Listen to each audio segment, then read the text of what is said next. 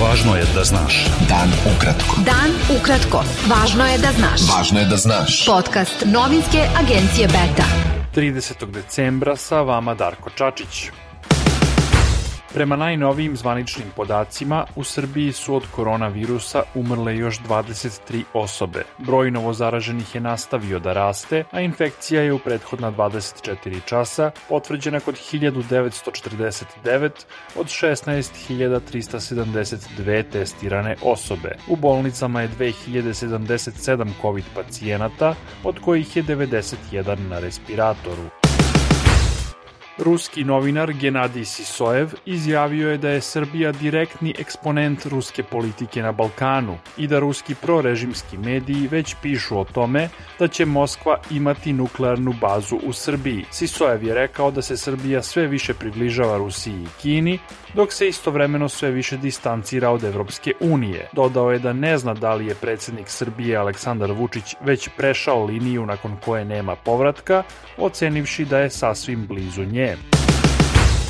Biznismen i vlasnik koncerna Farmakom B Miroslav Bogićević postigao je dogovor o prodaji svog udela u kompaniji Politika, novine i magazini sa vlasnikom novosti Bobanom Rajićem. Ruska firma East Media Group u vlasništvu Bogićevića poseduje 50% kapitala firme Politika, novine i magazini, a očekuje se da ugovor bude potpisan najkasnije do kraja januara. Grad Beograd je uplatio milion i po dinara za obnovu kuće novinara Milana Jovanovića iz Grocke, zapaljene u decembru 2018. godine. Radna grupa Vlade Srbije za bezbednost i zaštitu novinara zahvalila je gradu Beogradu na uplati, ali je navela da treba prikupiti još milion dinara za obnovu Jovanovićeve kuće. Prvo polugodište za učenike osnovnih i srednjih škola u Srbiji završava se danas a učenici se na nastavu vraćaju u ponedeljak 24. januara. Ministar prosvete Branko Ružić izrazio je zadovoljstvo jer se nastava u tekućoj školskoj godini odvijala neposredno u najvećem broju škola. Podpredsednik Narodne stranke Borislav Novaković objavio je da je pravosnažno osuđen na šest meseci zatvora, uslovno na dve godine. Naveo je da je osuđen jer je u Vrbasu kao poslanik branio nevinog čoveka. Policija Vrbasa je septembra 2018. privela Novakovića i još sedam osoba koje su se protivile uklanjanju objekta.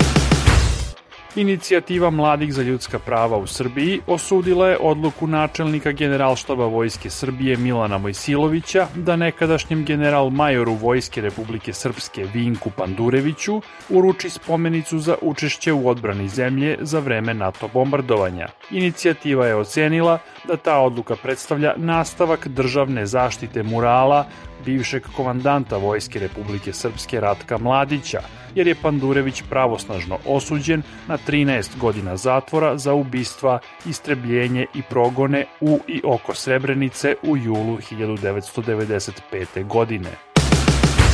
Realni rast bruto domaćeg proizvoda u 2021. godini iznosio je 7,5% u odnosu na 2020. saopštio je Republički zavod za statistiku. Bruto investicije u osnovna sredstva u 2021. imale su realan rast od 14,1% u poređenju sa prethodnom godinom. Beta.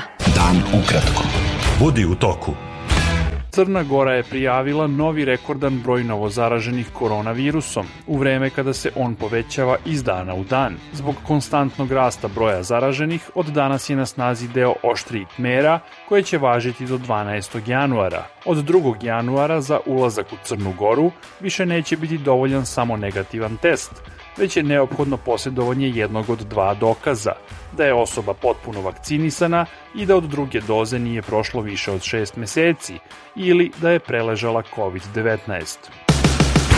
Profesor Gideon Grajf, predsednik komisije koja je zaključila da se ne može tvrditi da je u Srebrenici počinjen genocid, neće biti odlikovan ordenom Nemačke za zasluge. Pošto je predsednik upravnog odbora Islamskog koleđa u Osnabriku Esnaf Begić oštro reagovao na najavu da će Grajfu biti dodeljen orden, predsednik Nemačke Frank Walter Steinmeier poslao mu je pismo, navodeći da je Nemačko ministarstvo spoljnih poslova povuklo taj predlog. Generalni sekretar Ujedinjenih nacija Antonio Guterres pozvao je na solidarnost i ujedinjenje oko rešenja koja mogu pomoći svim ljudima, navodeći da podrška oporavku treba da bude ključno opredeljenje u narednoj godini. Guterres je ukazao da svet dočekuje 2022. uz brojne izazove, poput sve raširenijeg siromaštva i povećanja nejednakosti, nejednake distribucije COVID vakcina, neispunjenih obećanja u borbi protiv klimatskih promena, ali i konflikata podela i dezinformacija. Koordinator Evropske unije za borbu protiv terorizma Ilka Salmi upozorio je da u Evropi postoji konstantna opasnost terorističkih napada islamista i da je ta pretnja relativno velika. Bilo je to sve za danas. Sa vama je bio Darko Čačić. Do slušanja. Pratite nas na portalu beta.rs i društvenim mrežama. Važno je da znaš. Dan ukratko. Podcast novinske agencije Beta.